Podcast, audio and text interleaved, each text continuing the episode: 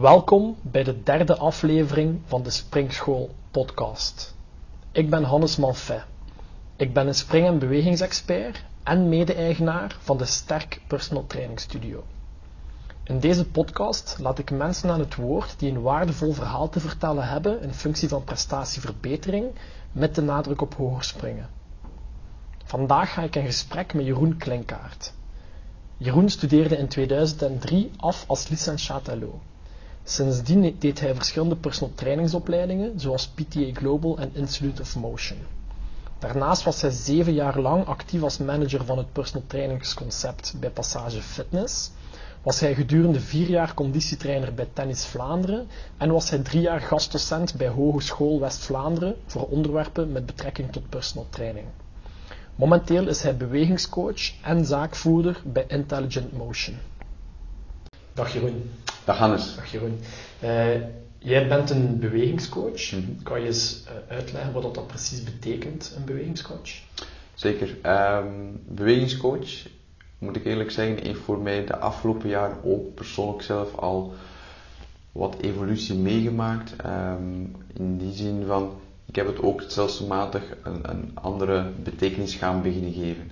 Als ik toen ik begonnen ben, um, was het meer gericht naar uh, training toe, waarbij ik beweging inzette om mensen te trainen naar uh, een sportprestatie of fysieke oefeningen gaan, gaan gebruiken om beter te voelen, um, om rugklachten te vermijden, maar was de link vooral naar training toe.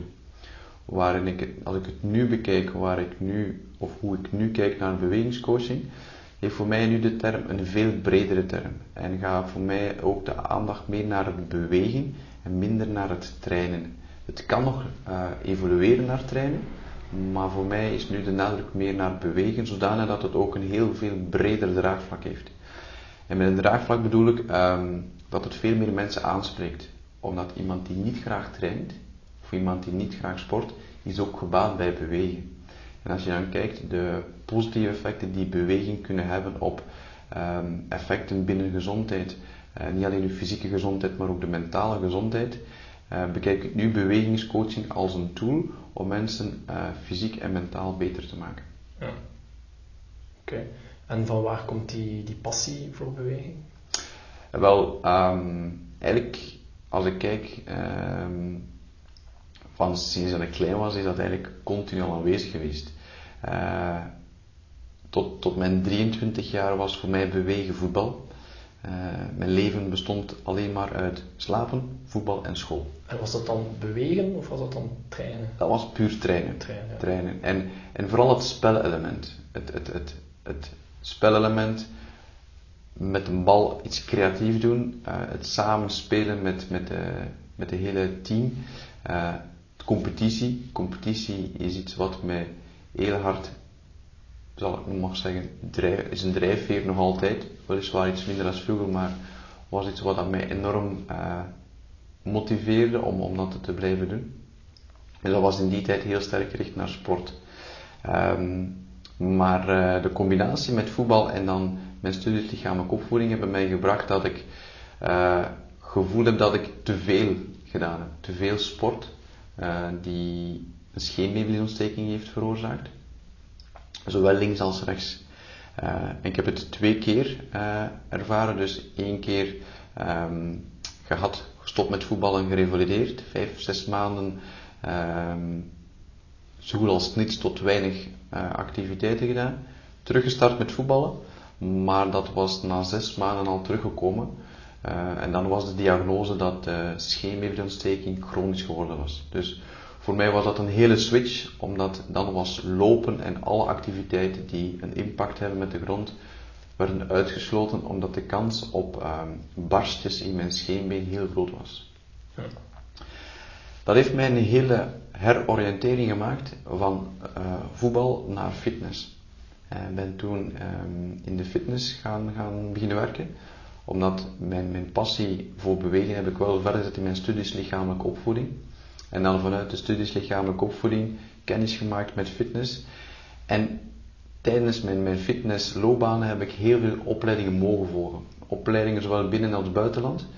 En heb ik heel veel interessante inzichten uh, gekregen en leren kennen. Kan je eens een paar voorbeelden van die opleidingen geven? Um, een van de opleidingen was, was een interne opleiding um, van iemand uh, uit het Brusselse, die eigenlijk denk ik een van de pioniers was in België van personal training, maar die uh, al een hele specifieke filosofie hanteerde binnen personal training, namelijk uh, het proces is belangrijker dan, dan het resultaat of de training aan zich. Dus die gaf ons ook al een inzicht van hoe kan je um, mensen gaan begeleiden in, in, in een traject om van A naar B te gaan, waarbij dat je niet alleen gaat focussen op de oefening en op de training, maar hoe evolueert die persoon als mens, als individu in heel dat traject. Um, en dat was iets dat mij ook altijd heel um, geïnspireerd heeft om verder te kijken dan een oefening alleen. Ja. Dat was een van de opleidingen. Uh, de opleiding die mij nog steeds het meest bijblijft is een opleiding in Duitsland. Um, toen in Duitsland was een opleiding um, gegeven door Australiërs.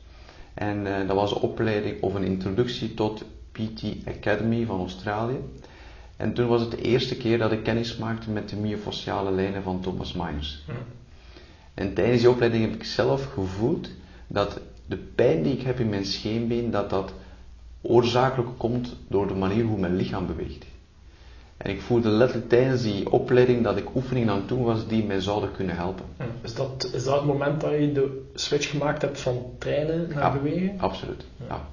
Omdat ik, daar heb ik heel duidelijk gevoeld dat uh, de oefeningen die ik in mijn training eigenlijk nog niet zouden mogen gebeuren in functie van mijn lichaam dan aankomt. Dus ik was eigenlijk continu aan het forceren. Dat voelde ik letterlijk daar. Waarbij dat beweging op dat moment meer gewenst was om mijn lichaam terug, eigenlijk terug de capaciteiten te geven waarmee het comfortabel en gemakkelijk kan bewegen. Kan je nog eens kort en duidelijk samenvatten de grote verschillen tussen bewegen en trainen? Voor mij, trainen gaat zich heel specifiek richten naar een fysieke eigenschap. Een fysieke eigenschap gaan verbeteren, krachtiger maken, sneller maken, explosiever maken waarbij beweging in functie staat van het fysieke aspect. Beweging staat voor mij van um, hoe jouw hele lichaam als één geheel beweegt, waarbij het gemakkelijk kan bewegen, waarbij een bewegingspatroon makkelijk kan uitvoeren, zodat je daar bovenop een fysieke capaciteit extra kan gaan trainen. Oké, mooi. Mm. We zitten hier in jouw eh, personal training studio. Stel, um, ik, kom, uh, ik kom hier binnen, ik, uh, ik heb rugklachten, um, ik wil vandaag graag bewegen, trainen, um, maar ik wil buikspieroefeningen doen. En je moet kiezen tussen een deadbug en een sit-up. Welke oefening, om mij een plezier te doen, steek je dan in die training? Bah, dan ga ik letterlijk kiezen voor de oefening waarmee jij het meest comfortabel bent. Dus dan ga ik niet kijken van wetenschappelijk wat zijn de meest uh, um, positieve effecten van, van de oefening, maar ga ik letterlijk gaan kijken van binnen welke oefening voel jij het meest comfortabel. Omdat, ik ga je dan ook uitleggen dat de, de, de, de buikspieroefening die we dan doen, op zich weinig bijdraagt in het totale proces van waar we mee gaan starten met beweging. Ga je nodig hebben in je, in je latere fase, maar in de fase waarin dat we nu zitten, ga ik je ook uitleggen dat het geen extra meerwaarde gaat geven, maar dan de meerwaarde die je daar dan weer instoppen is dat je iets doet wat je graag doet. Ja. En dan gaat mijn voorkeur daar vooral daar naartoe. Dus um, ik heb pijn aan de rug. Het gaat niet per se een positief effect hebben op de pijn aan mijn rug. Maar we kiezen wel de buikspieroefening waarbij dat ik geen pijn ervaar en het probleem niet groter maken. Exact, exact. Ja, zo ga je om in zo'n situatie. Ja. Um, hoe belangrijk zijn uh, specifieke buikspieroefeningen voor de rug? Um, is, is op zich, vind ik persoonlijk, een moeilijke vraag. Uh, omdat de, de functie van buikspieren kan je in heel veel richtingen bekijken. Uh, algemeen zijn buikspieren heel belangrijk voor de rug. Maar de functie die heel belangrijk is voor de rug, is namelijk de capaciteit dat uw buikspieren in staat zijn om de beweging toe te laten en ik noem het met een term, uh, uw buikspieren moeten kunnen reageren op jouw bewegingen. En op welke beweging namelijk de beweging van jouw armen en beweging van je benen. Omdat dat zijn je extremiteiten. Als jij beweegt met je handen en met jouw benen of jouw voeten, dan gaan die altijd weg van je centrum. En in het centrum daar zijn jouw buikspieren gelegen. Dus wanneer een hand of een voet wegbeweegt van jouw centrum, dan moeten jouw buikspieren eigenlijk in staat zijn om die te kunnen gaan afremmen, te kunnen gaan reageren, dat die op een gecontroleerde manier weg kunnen gaan van het centrum, maar dat die buikspieren dan eigenlijk als functie hebben om die hand of die voet terug te brengen. En in die optiek is een buikspier zeer belangrijk. Maar dan vanuit een, een invalshoek gekeken dat uh, een buikspier moet kunnen reageren. En als je kijkt van de definitie wanneer of hoe reageert een buikspier, dan kan ik het uitleggen over wat het niet is. En wat is het niet? Is een buikspier gaat op dat moment niet gaan samentrekken. De buikspier gaat niet verkorten, wat in de meeste buikspieren wel het geval is. De meeste buikspieroefeningen, de meeste buikspieroefeningen. verkorten de buikspieren. Klopt. Terwijl de functie van een buikspieren zou net moeten zijn uh, een uh, lengte gaan creëren om een beweging te ondersteunen. Ja, klopt. Ja. En als je bijvoorbeeld een sit-up doet, dan verkort je de buikspieren. Inderdaad. Dus dat ja. is niet functioneel. Uh, dat is niet functioneel voor dagdagelijkse activiteiten nee. bijvoorbeeld. Nee. Nu, ik wil daar wel een, een voetnoot aan toevoegen. Dat wil niet zeggen dat de crunch een buikspieroefening is die niet gewenst is of die slecht is of die zelf geen plaats heeft. Uh, want dat is pertinent niet waar. Uh, de crunch is een oefening die um, een bepaalde krachtcapaciteit doet vergroten in je buikspier. En het is die krachtcomponent die je eigenlijk ook nodig hebt. En ik leg de nadruk op het woordje ook. Dus naast de capaciteit dat jouw buikspieren moeten kunnen reageren, heb je ook een nood aan een hoeveelheid kracht. Ja. En die kracht wordt dan uh, bepaald, of hoeveel kracht je nodig hebt, in functie van de taken en de bewegingen die je doet. Ja. Dus een buikspier moet uh, enerzijds uh, lang genoeg blijven en moet anderzijds sterk genoeg zijn. Ja, wel, en bij dat eerste zou ik graag eventjes dieper willen, willen inzoomen op het woordje lang. Omdat hoe ik kijk naar het reageren van een buikspier, is niet zozeer enkel alleen verlengen van de buikspier. Maar daar maak je de combinatie van en de spier, dus de buikspier, in combinatie met je bindweefsel, ja. namelijk fascia. Waarin dat je ook moet in staat zijn, of jouw lichaam moet in staat zijn, om de lengte te kunnen creëren in jouw bindweefsel. En in je pezen, en niet alleen in jouw buikspier. Zelfs sommige uitvoeringen of sommige bewegingen of sommige oefeningen kunnen laten plaatsvinden waarbij de lengte hoofdzakelijk alleen in het bindweefsel plaatsvindt. Zodanig dat de spier, de buikspier zelf, niet verlengt of niet verkort. Heel technisch spreekt men dan over een isometrische contractie, waarbij men eigenlijk tot een hele energie-efficiënte contractie komt.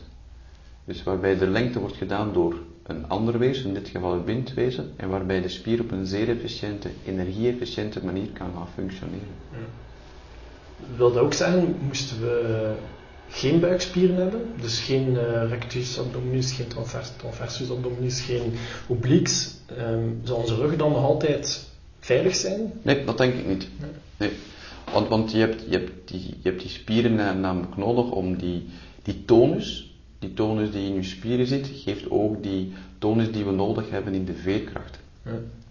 En dat is dan, dan komen we op een domein waar ik, waar ik heel graag over spreek, dat is namelijk het aspect van biotensiviteit. Ja. Zorgt ervoor dat onze wervelkolom uh, eigenlijk als een toren zich gedraagt, maar waarbij elke wervel zweeft ten opzichte van elkaar.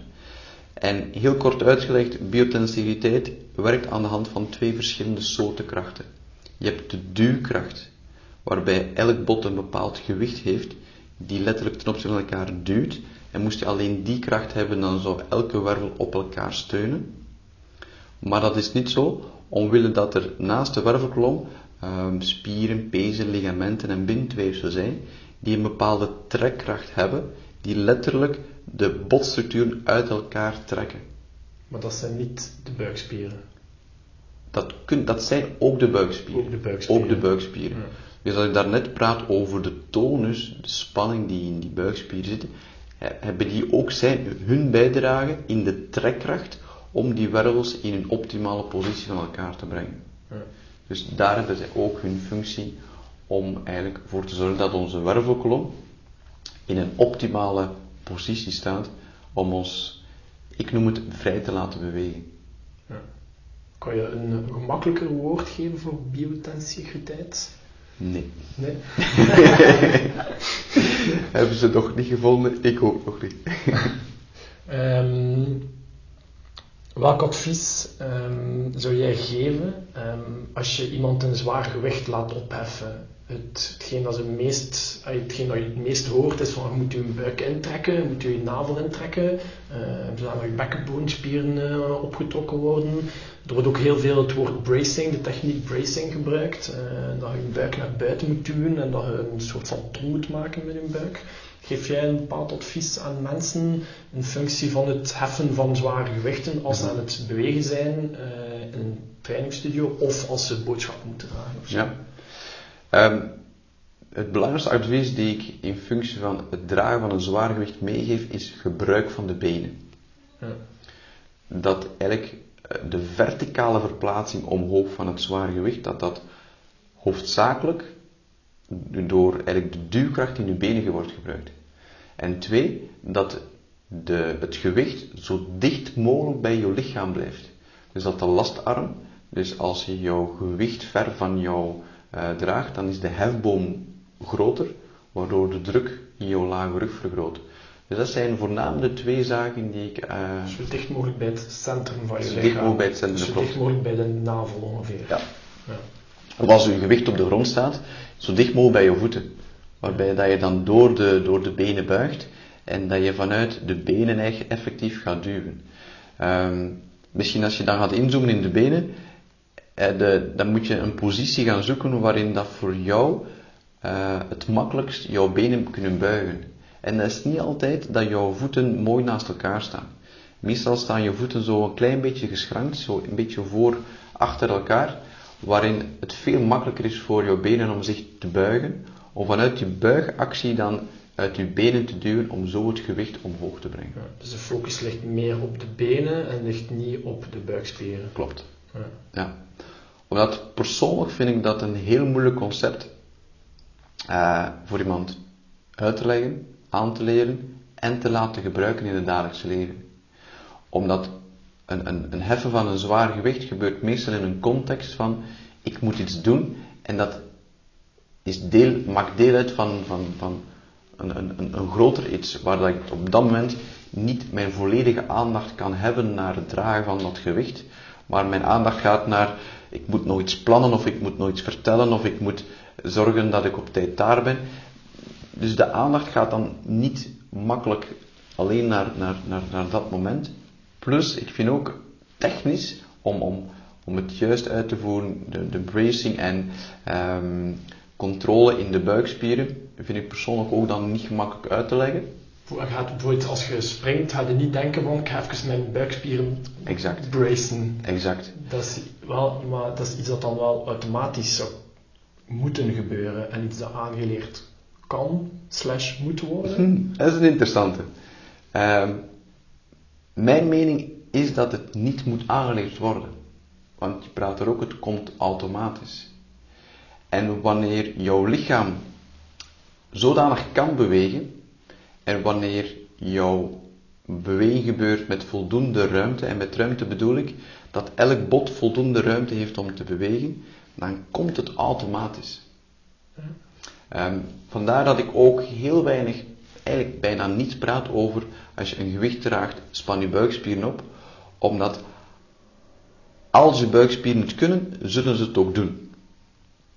En als ze het niet kunnen, dan als je het goed eh, uitvoert vanuit de benen, dan, dan zal ook de druk voor je rug heel minimaal zijn. Maar voor mij is het, het gebruik van de buikspier in ons dagelijks leven, moet het een reactie zijn op hoe we bewegen en moet het niet eerst een, een actie zijn die wij starten. Onze buikspieren moeten nu gespannen zijn en pas dan tot de beweging komen. Um, welk effect, of heeft core stability een effect op sprongkracht? Um, hoe bepaal jij dan core stability? Kan je de definitie die, die voor jou core stability... De, uh... de, de, de, spieren die onder jouw core vallen, dus jouw, jouw buikspieren, um, de zijwaartse buikspieren, de, de lage rugspieren, zo die, de gordel rond de mhm. onderrug. Um, als we die versterken, heeft dat een effect op de sprongkracht? Welk effect heeft dat op sprongkracht? Ja. Vooral die, vooral die lage gordel ja. bedoel ik dan, die dan echt in klassieke core stability Absoluut. gebruikt wordt. Ja. Uh, zeer groot een heel grote impact, maar heeft ook uh, een grote impact afhankelijk van hoe je ze gaat trainen.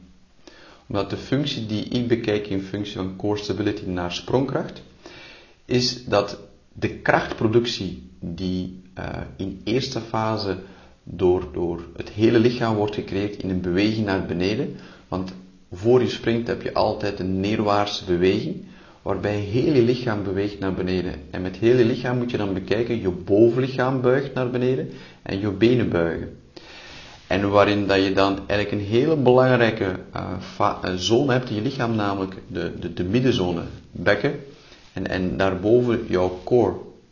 Waarbij dan de functie is, als je dan na het buigen gaat strekken en gaat springen, moet uh, die zone in staat zijn om de kracht die wordt geproduceerd in je benen moet kunnen verdeeld worden over heel het lichaam. Dus waarbij de functie van je core enerzijds zorgt voor uh, stabiliteit, dat jouw neerwaartse beweging onder controle en in een stabiele manier beweegt. Om dan twee, de krachtproductie die gebeurt van onderuit ook te kunnen gaan verdelen en doorgeven aan het hele bovenlichaam, om ook in de sprongkracht stabiel te zijn. Omdat wanneer jouw lichaam niet stabiel is, zowel in de neerwaartse beweging als in de opwaartse beweging, ga je altijd een verlies hebben aan, aan spronghoogte, maar gaat jouw lichaam ook niet toelaten om dan nog maximaal of hoger te gaan springen, omdat de kans op vallen veel groter is. Ja. Dus uh, meer stabilisatietraining van het volledige systeem uh, in functie van ondersteuning uh, van de structuur om zo de krachten goed te absorberen en in de juiste richting ja. te sturen. Ja. Um, en als ik dan redeneer, een, een, een sit-up bijvoorbeeld, um, dat is een oefening waarbij dat je op de grond ligt, um, waarbij dat je jouw lichaam uit zijn neutrale structuur brengt. Welk effect heeft dat dan, als ik veel sit-ups zou doen, heeft dat dan een positief effect of een negatief effect op die sprongkracht? Want uiteindelijk is dat dus het lichaam op in een liggende positie. We springen, we springen al rechtstaand logischerwijs. Uh, de lichaam uit zijn neutrale positie brengen in plaats van hem stabiliseren in zijn neutrale positie. In mijn ogen zal het een heel beperkt effect hebben op je sprongkracht. Niet per se positief of negatief. Nee. Um, denk wel meer negatief als je het extreem doet. Als je extreem veel crunches doet, extreme vormen van of extreme vormen van crunchen doet, dan gaat het geen positief effect hebben, zelfs negatief effect. Omdat um, als je kijkt naar het uit de neutrale positie komen, dus je verkort altijd jouw voorste zijde, dus je voorste keten wordt heel sterk verkort, wat een hele grote implicatie gaat hebben in je buigactie. Dus je flexie-extensiemoment gaat, daar, gaat daarop uh, inboeten. Het uitstrekken van het lichaam gaat beperkt worden. Exact. Ja waardoor dat je daardoor ook een mindere performance krijgt in je sprong. Ja, het uitstrekken van het lichaam net het allerbelangrijkste is. Exact.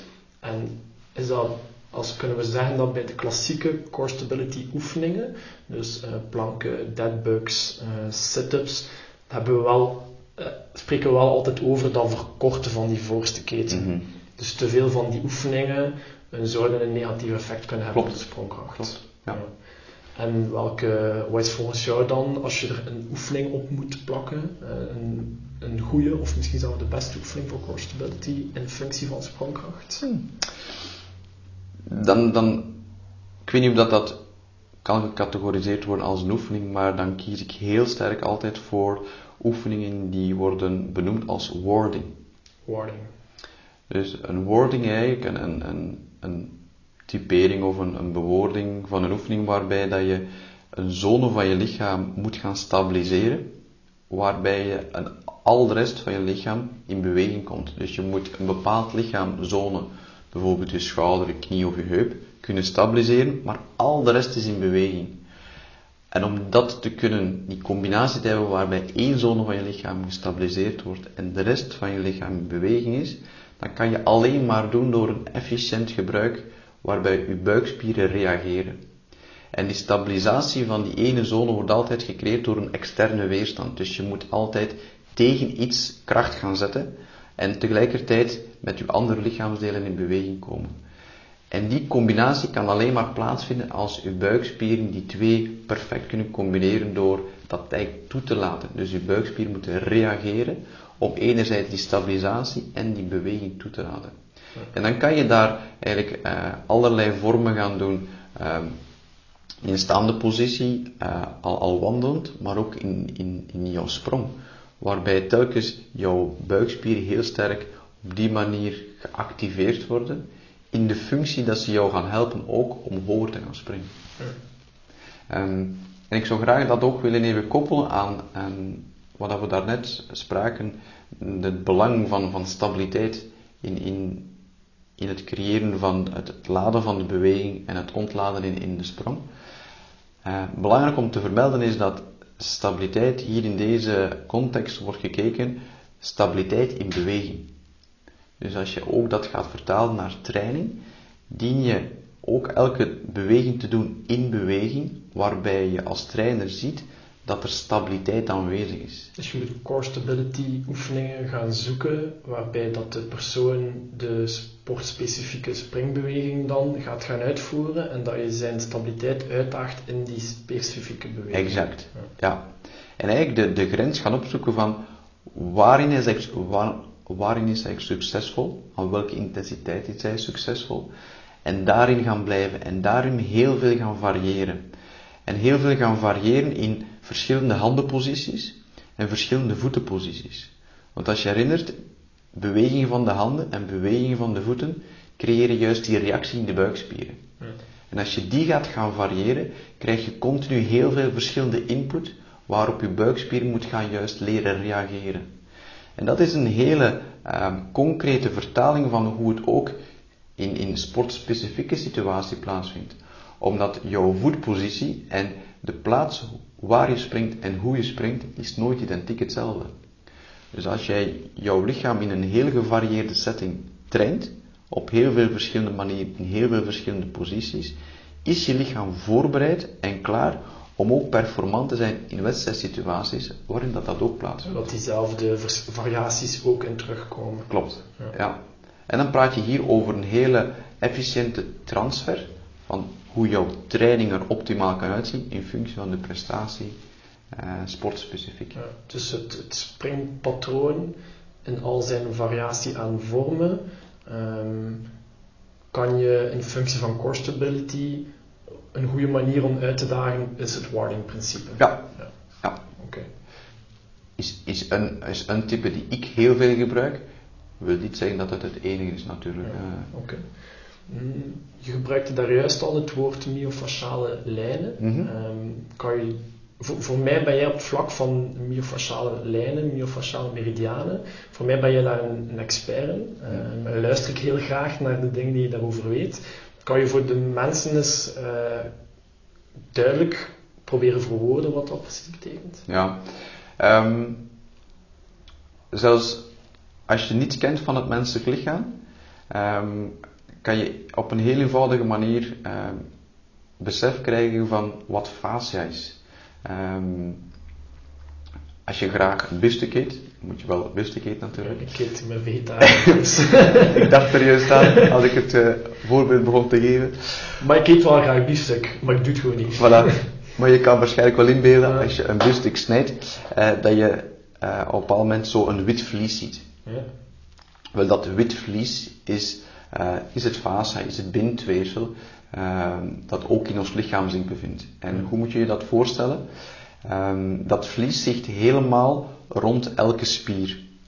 Dus dat is dat vlies die rond jouw spier zit en die eigenlijk de, de spier zo helemaal gaat ontwikkelen. Ehm, en dat vlies, dat stopt niet aan die spier, maar dat loopt helemaal verder. Dat loopt over de pees en dat gaat dan connectie maken met de eerstvolgende spier. Gaat dan ook over die spier lopen en zo over de andere spieren. En zo heeft men ontdekt dat men letterlijk een aantal lijnen in je lichaam hebt lopen, waar jouw bindweefsel, waar fascia, letterlijk zo lijnen creëert waarin verschillende spieren met elkaar geconnecteerd zijn. En men heeft die lijnen gaan dissecteren en men heeft dan gezien dat er uh, verschillende lijnen zijn die eigenlijk uh, beginnen aan je hoofd en stoppen aan jouw voeten. Niet alle lijnen, er zijn ook een aantal lijnen die starten aan je schouder en stoppen aan je knie. En de armlijnen lopen uiteraard van aan je vingerstoppen tot aan je borstkas. Maar waarbij er een heel belangrijk element is, het is de combinatie van spieren met bindweefsel die eigenlijk een geheel maken in je lichaam. Ja. En um, hoeveel van die lijnen hebben we zo in ons lichaam? We hebben er elf, uh, elf in ons lichaam. Um, men, men, men, heeft nu ook recent, denk twee jaar geleden, een, een nieuwe lijn ontdekt. Dus men, men, men blijft wel nog altijd uh, op zoek gaan naar. Uh, en blijkbaar geeft het lichaam nog niet al zijn mysteries prijs. Uh, maar dat zijn de lijnen die, die, die men nu kent, die men ook nu hoofdzakelijk gebruikt. Ja. En die nieuwe lijn, daar heb ik nog niet van gehoord. Dat, dat is de ipsilaterale lijn. Ja.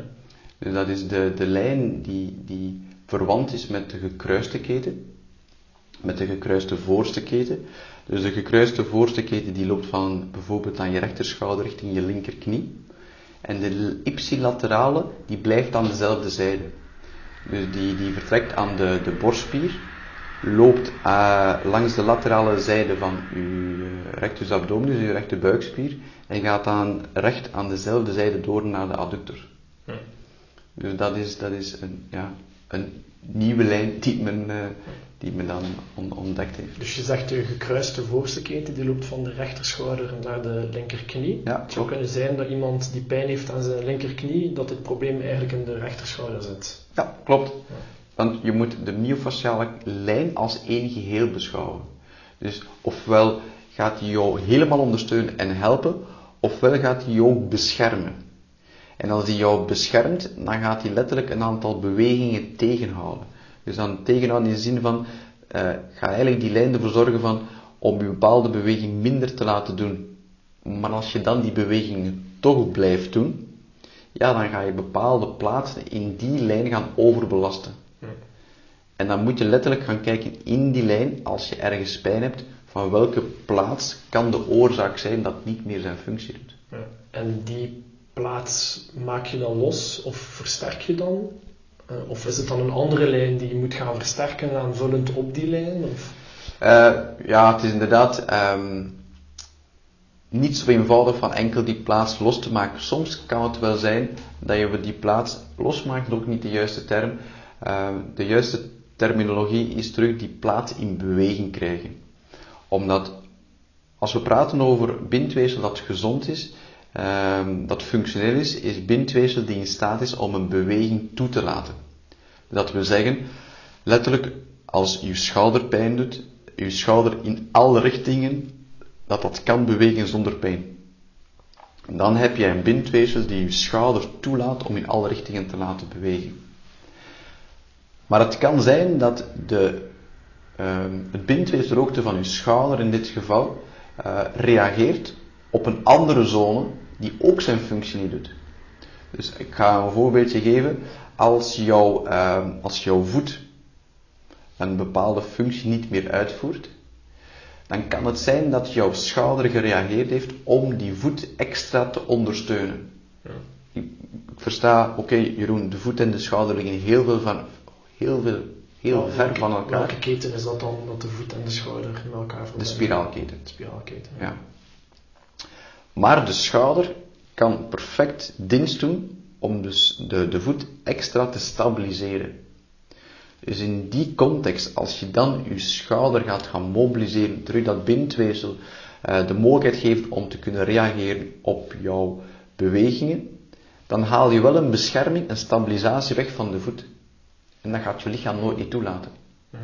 Dus dan is de strategie om eerst te gaan kijken wat heeft die voet nodig, hoe kunnen we aan die voet terug de beweging geven. En wanneer die voet die stabiliteit niet meer nodig heeft, dan kunnen we gaan werken aan de schouder.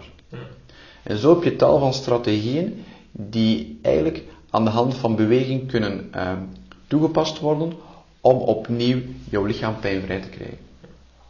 Mooi. Um, welke myofasciale lijn heeft de grootste invloed op onze sprongkracht?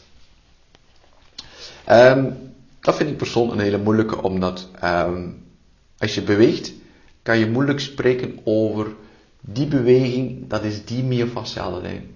Elke beweging is, is, een, is, een, um, is een combinatie van verschillende lijnen.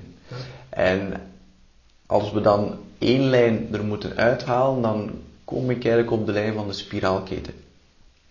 Omdat de spiraalketen heeft in zich al heel veel linken met, met vele andere ketens. Uh, zo heb je in de spiraalketen een link met de oppervlakkige achterste keten. Je hebt een link met de, de laterale keten. Je hebt een link met de voorste keten.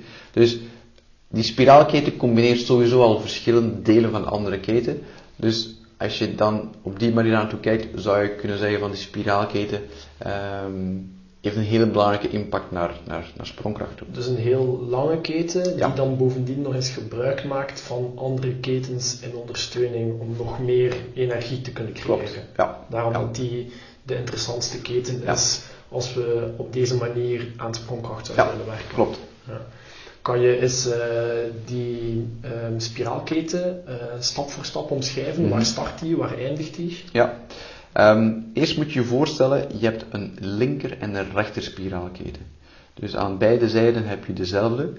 Um, dus ik ga even de rechter spiraalketen gaan omschrijven. Uh, de start is achteraan jouw hoofd. Dan moet je zo eens situeren achteraan je oor. Um, van aan je oor, van aan je rechteroor, ga je direct kruisen naar jouw linker schouderblad. En dat doen we via de rhomboideus. Dus met de rhomboideus gaan we eigenlijk onder jouw linker schouderblad en gaan we daar connectie maken met de serratus anterior. De tussenribspier. De tussenribspier, ja. klopt. Waardoor via de serratus anterior zo eigenlijk de beweging wordt gemaakt terug naar aan de voorzijde. En dan gaan we terug richting de rechterzijde naar de rechterheup via de schuine buikspieren. Ja. Zowel de interne als de externe schuine buikspieren. En dan komen we terug aan de rechterzijde. Dus we hebben eventjes een, een, een, een, kruis, een kruising gemaakt naar de linkerzijde, maar we komen effectief terug aan de rechterzijde uit. Dus we zijn gestart aan het rechteroor en zitten we nu aan de rechterheup. Ja. En aan de rechterheup komen we aan de tensor. De tensor fascia. De broekzakspier. De broekzakspier. en die loopt helemaal uh, lateraal van jouw, uh, lateraal aan de buitenzijde van je rechterbeen. En die gaat daar uh, een connectie maken met je tibialis anterior. Over de buitenzijde van de knie. Over de buitenzijde van de knie, ja. Uh, lopersknie is bijvoorbeeld een, een, een typisch fenomeen die, uh, die voorkomt wanneer de spiraalketen onvoldoende functioneert tijdens lopen. Ja. Dus we zitten daar aan de tensor fascia, die doorloopt naar de tibialis anterior. Dus we zitten aan de buitenzijde van de knie en nu gaan we zo richting de mediale zijde van je scheenbeen, waarin de tibialis anterior aanhecht aan de onderzijde van je voet. En daar maakt hij een connectie met de peroneus. De peroneus longus en brevis, die aan de laterale zijde van jouw uh, scheenbeen terug omhoog komt.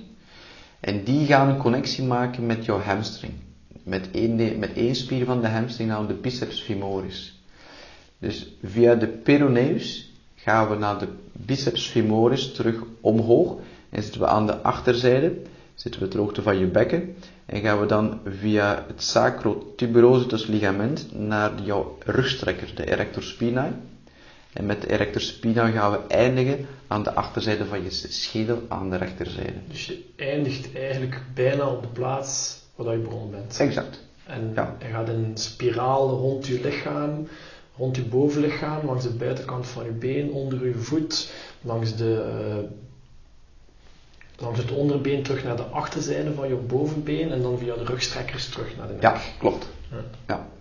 Mooi. Dus het is een hele totale, eh, totale keten die ja, letterlijk jouw lichaam omwikkelt en die een hele grote bijdrage geeft in alles wat met rotatie te maken heeft.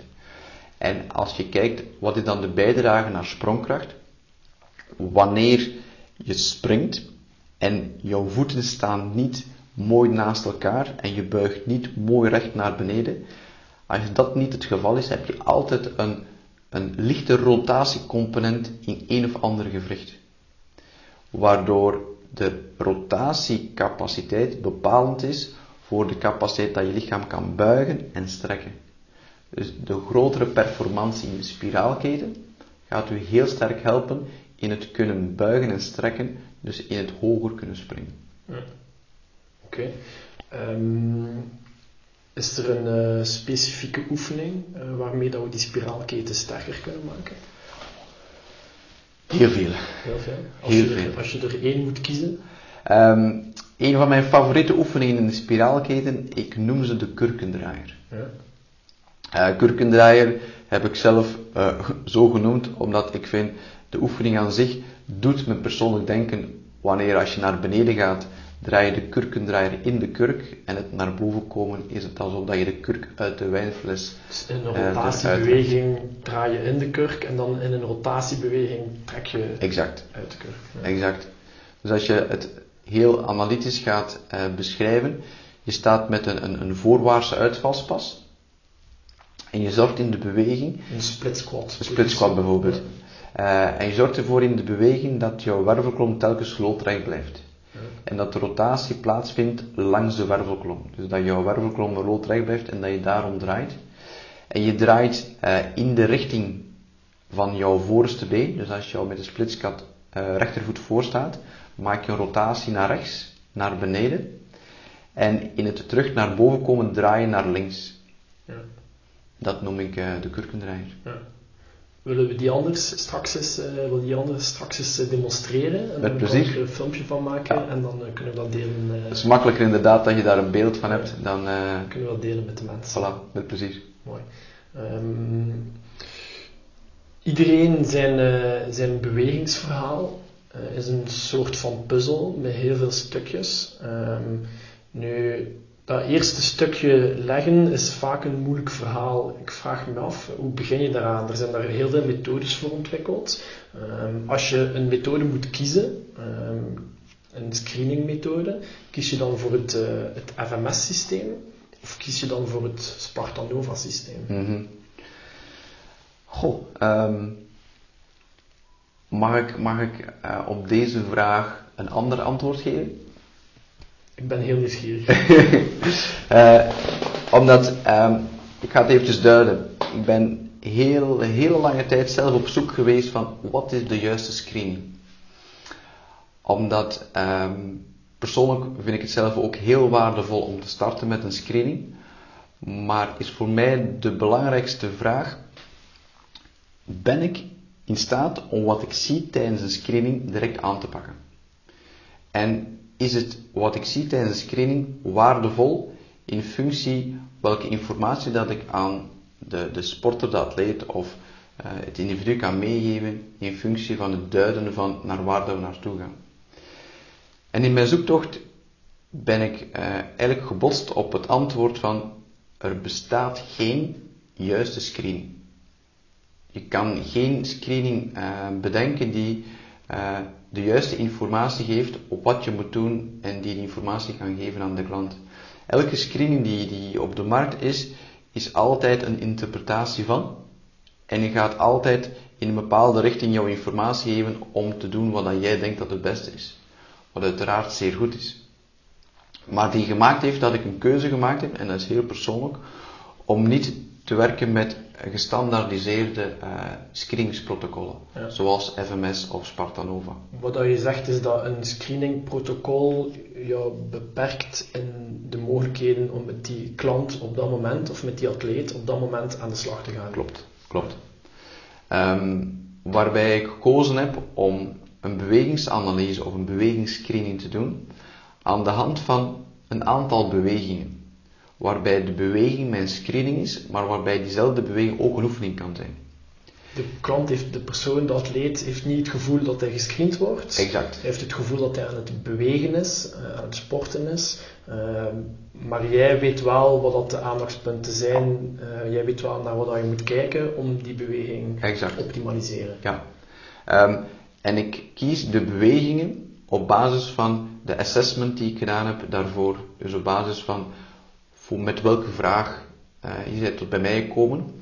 Wat is de context? Dus uh, is het een sportcontext? Is het eerder werkgerelateerd? Ik wil zelf als voorbeeld nemen. Ik, ik wil graag hoger leren springen. Mhm. Ik wil nog graag nog hoger kunnen springen, maar ik heb last van mijn rug. Ja.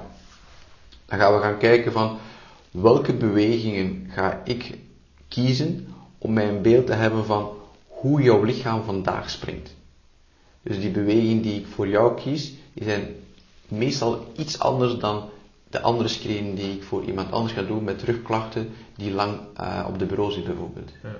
Dus in functie daarvan kies ik mijn bewegingen en uh, de informatie die ik krijg uit deze bewegingen gaat mij informatie geven om met jou te starten.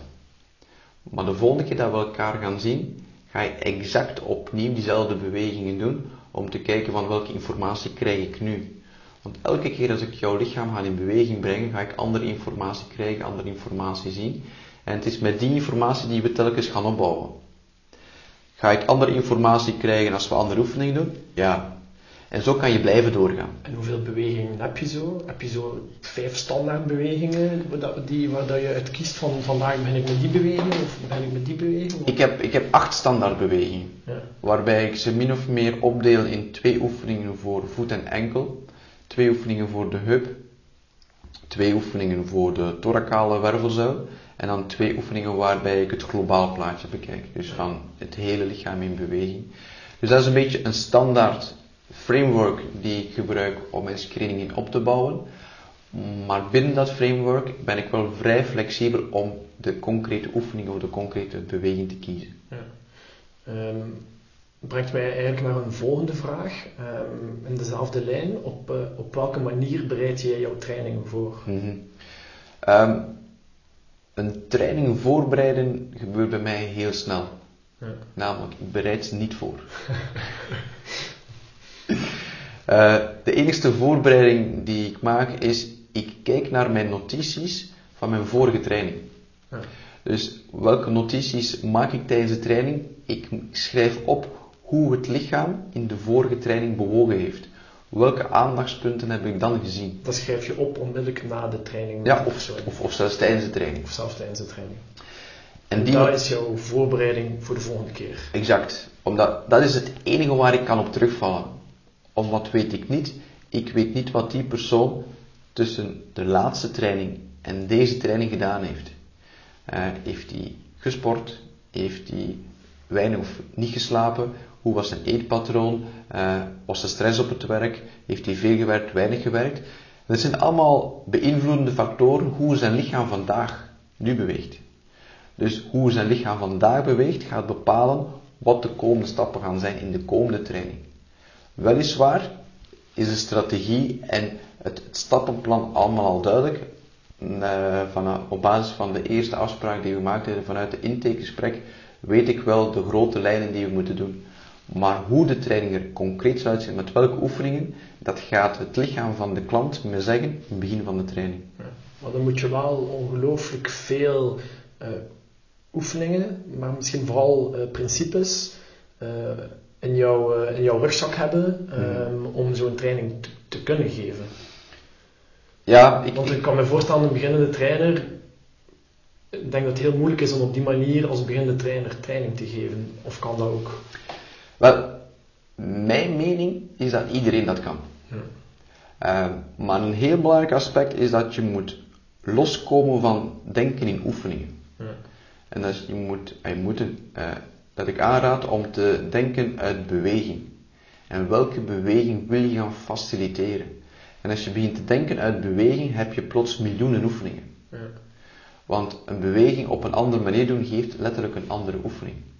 En als je vanuit het grotere denkplaatje vertrekt van welke beweging je wil creëren en als je uh, kijkt hoe je de persoon nu beweegt en dat je dan weet hoe je daar met beweging beweging kan in krijgen, ja, dan heb je heel veel opties met heel veel oefeningen om dat te kunnen bewerkstelligen. Want dat is het leuke aan, aan, aan bewegingscoaching, vind ik. Er bestaat niet één juiste oefening. Er zijn miljoenen oefeningen die misschien allemaal in een juiste richting kunnen werken, waarin dat jij dan kiest vanuit een bepaalde invalshoek hoe jij nu kijkt naar het lichaam. Ja, dus het komt erop neer leren training geven, leren, leren bewegingscoaching geven aan de hand van principes en niet aan de hand van oefeningen. Klopt. Ja. Ehm, als iemand in een, een, training bij jou, een, uh, of een bewegingssessie bij jou, een oefening foutief uh, uitvoert, um, hoe, geef je, hoe geef je die persoon dan feedback? Um, tijdens de uitvoering zeg ik niets.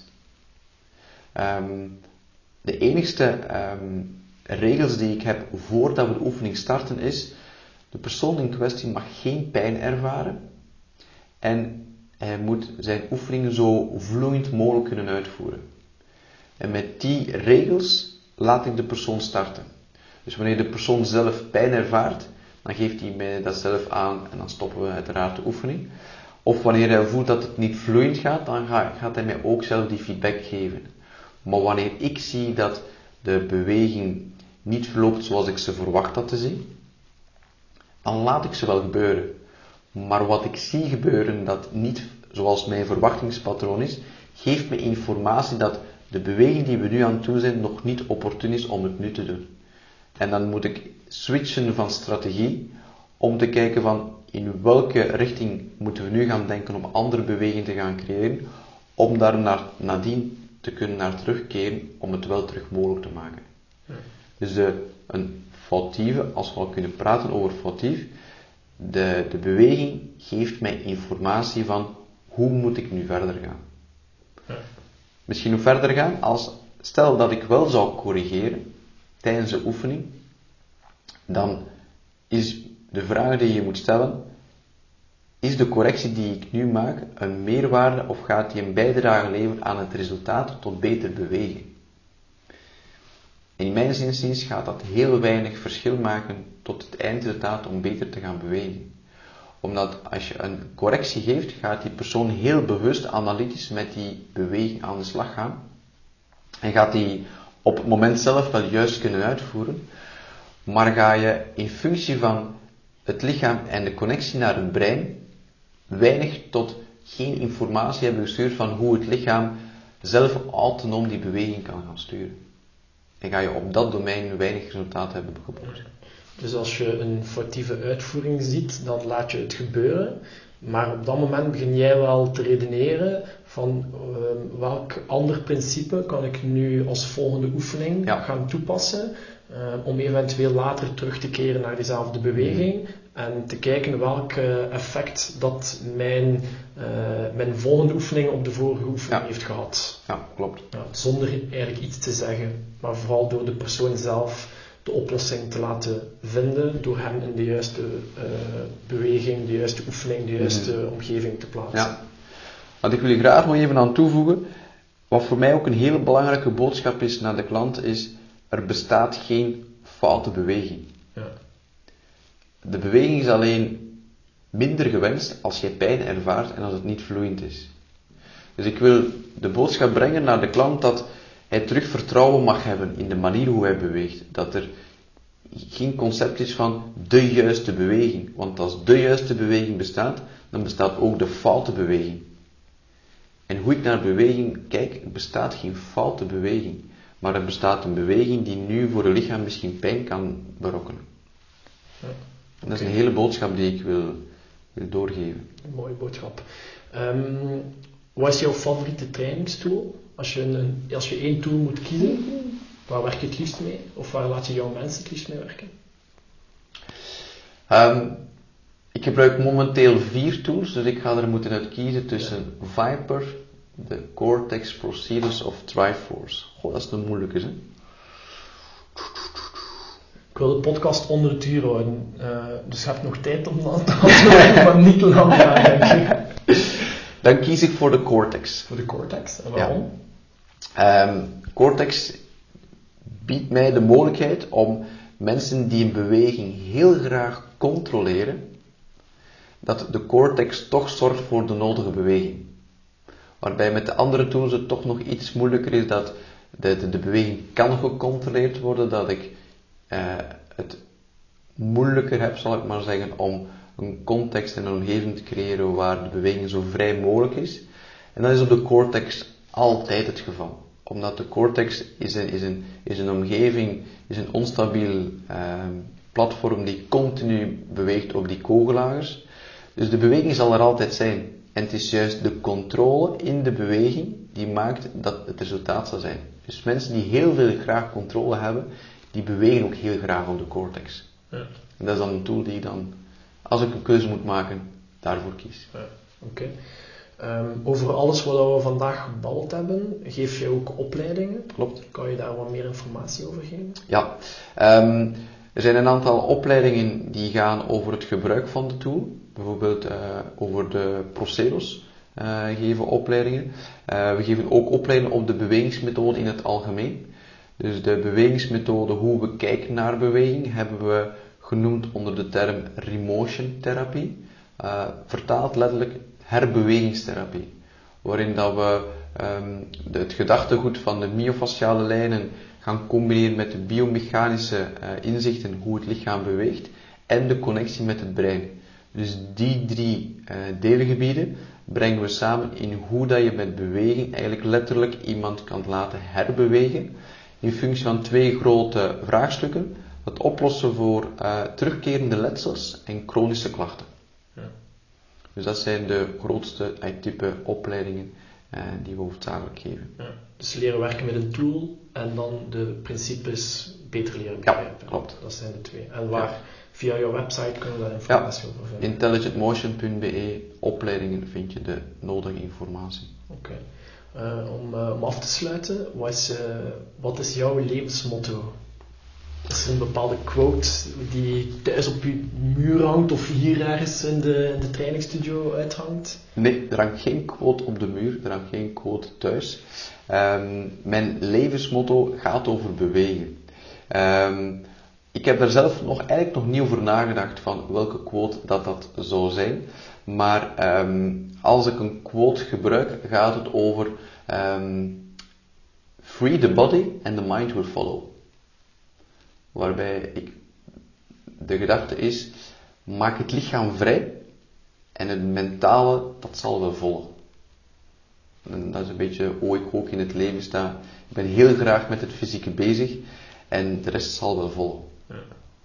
Oké, okay, mooi. Dat gaat bij houden. Dank u wel voor uw tijd. Met plezier, dank u wel.